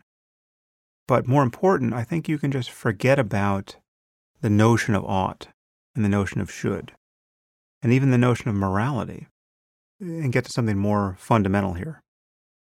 Forget about notions of right and wrong and good and evil. Forget about whether or not you have any obligation to do anything in this universe. Just recognize that we live in a universe where very different life experiences are possible. There's a landscape of possible experience. And some of these experiences are clearly better than others. And this is the only thing you need to grant to understand my argument and to collapse this, this so called is ought problem. Some of the experiences on offer in this universe are better than others. And my argument here starts with the concept of the worst possible misery for everyone. Imagine a universe where every conscious being that can suffer suffers as much as it possibly can for as long as it can. We're talking about a perfect hell. It is impossible to produce more suffering than this because every possible mind exists and is suffering as much as it possibly can for as long as it can. There's no silver lining to the suffering. These minds are not getting better by virtue of suffering. They're not moving on to some higher station in life. No, we've created a universe where it is as bad as it possibly can be for as long as it can be for everyone. Now, all you need to grant is that there are other states of the universe that are better than that. And once you grant that, I have all I need to make the argument I make in the moral landscape. There are some states of the universe that are better than that. And they will be better by virtue of what it means at every level to produce minds that have more well being than that, more well being than the worst possible misery. So, what are the dials physically that you have to get a hold of to make conscious experience better than absolutely excruciating, right? These are biochemical dials in our own case. These are conceptual dials if we're talking about propositional attitudes that human minds have. I mean, there, there are many different levels at which to talk about this, but we are talking about facts that can be scientifically understood to one degree or another. And we're also talking about facts about which people can be completely ignorant, and yet the facts are no less important for their well being. We, until very recently, lived in a world where most people spent their entire lives without ever knowing that the wet material in their heads had something to do with their life experience, right? There was no neuroscience, there was no conception that the brain did much of anything at all. Certainly, if you go back 10,000 years, humanity was in that circumstance. Didn't mean the brain was any less important, it just meant no one knew what it was doing. So, undoubtedly, there are facts of that sort about which we're currently ignorant, which nonetheless have a lot to do with making our lives the way they are and limiting our well being.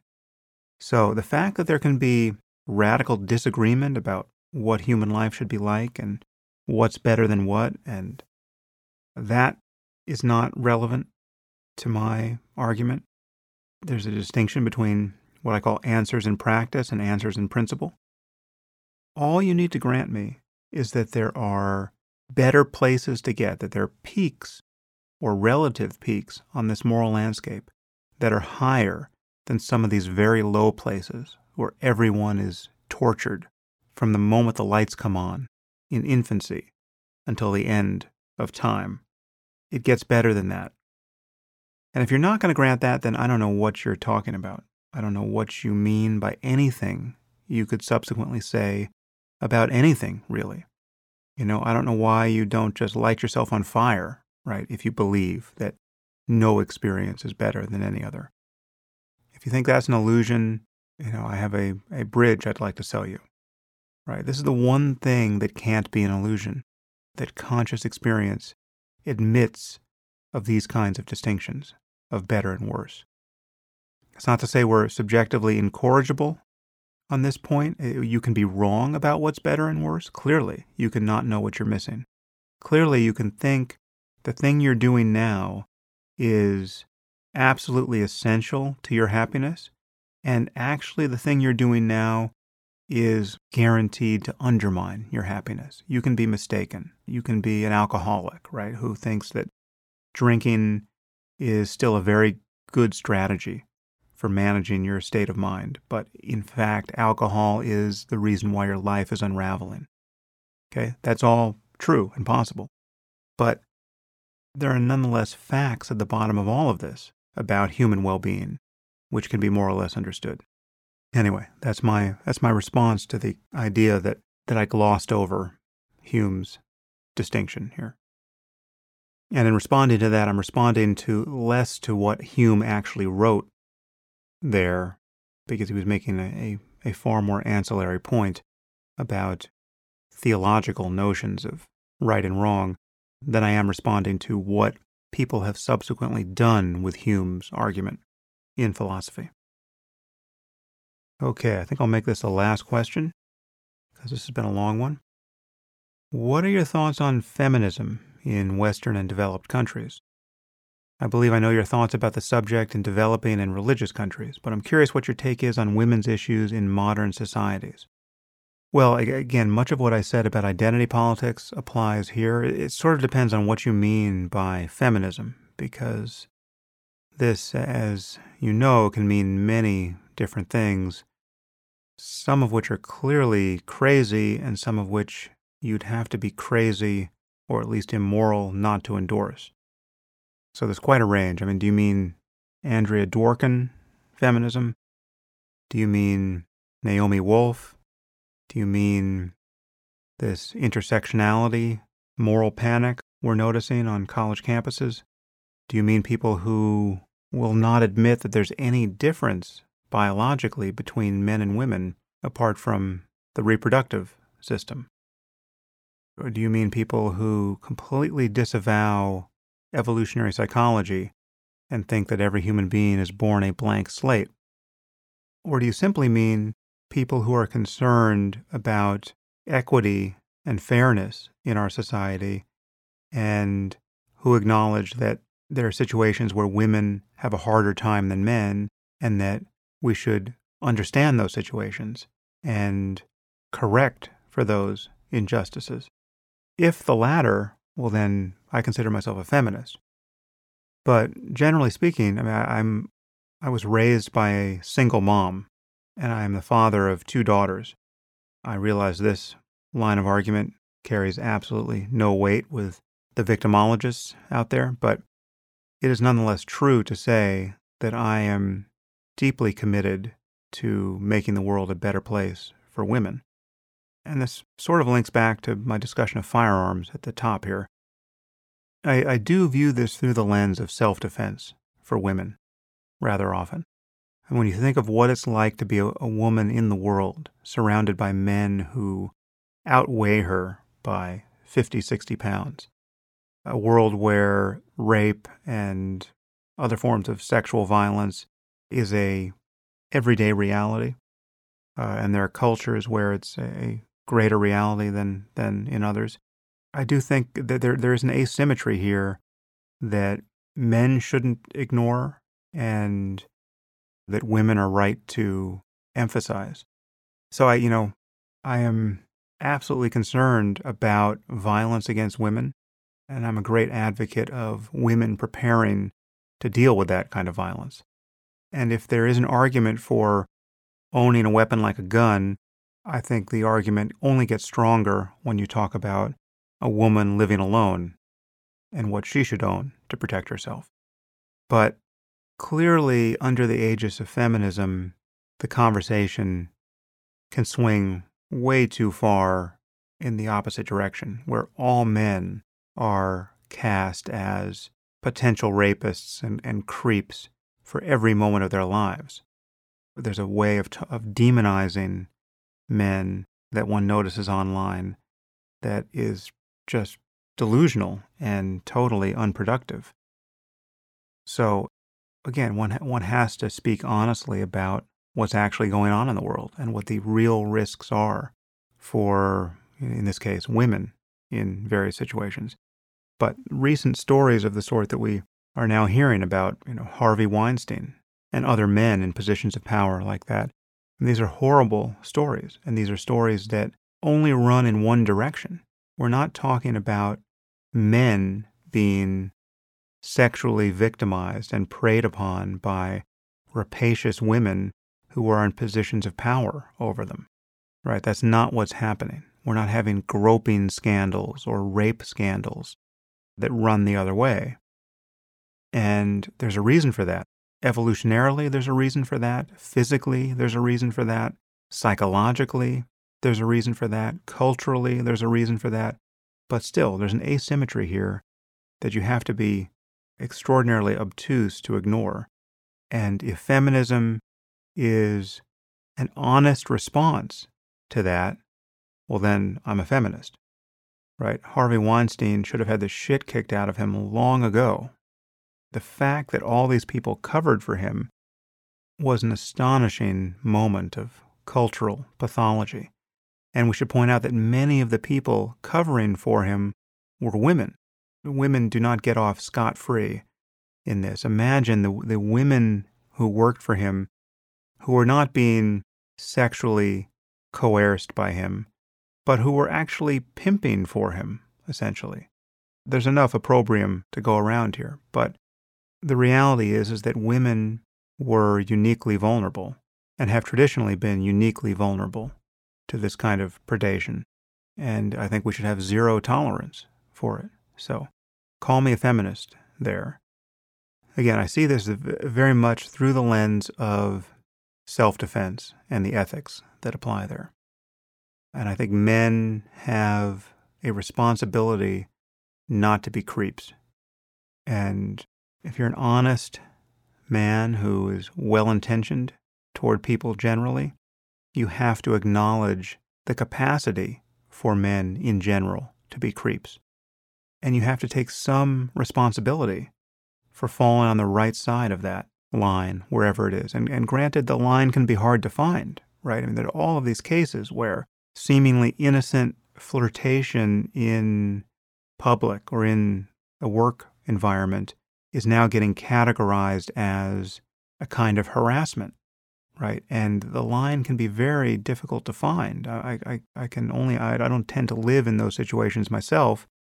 And obviously, I'm married and, you know, I'm not a single guy struggling to work this out for himself out in the world.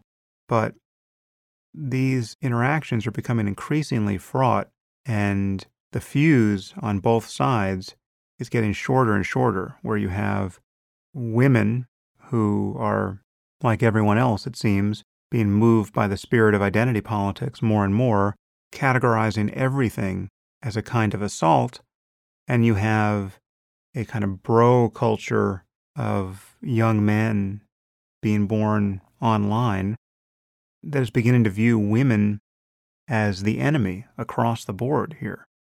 So again, I'm, I'm somewhat distant from all this. This is not my world, but I can see how it's showing up, in particular online. It strikes me as incredibly dysfunctional. And, and this links back to that question about intentions. It matters what people's intentions actually are. It matters what the character of a person's mind actually is.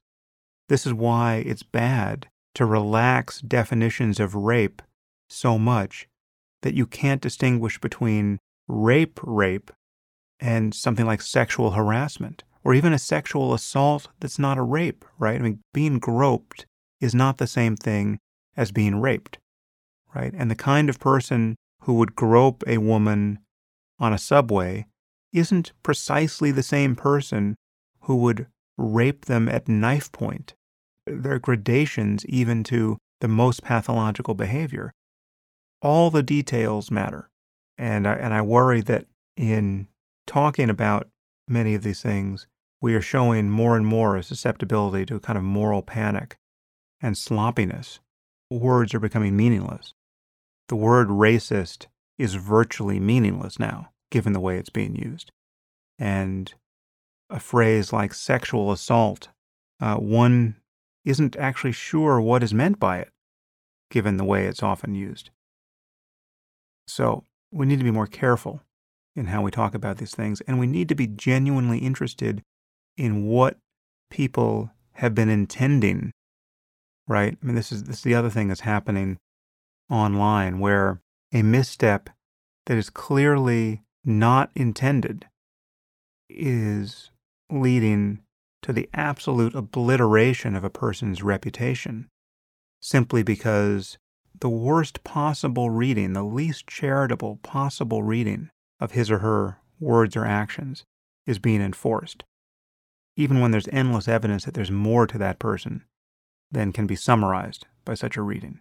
So it matters who people actually are, rather than what they can be made to seem to be by their enemies, or by hysterics, or by people who are just not taking the time to figure out what's going on.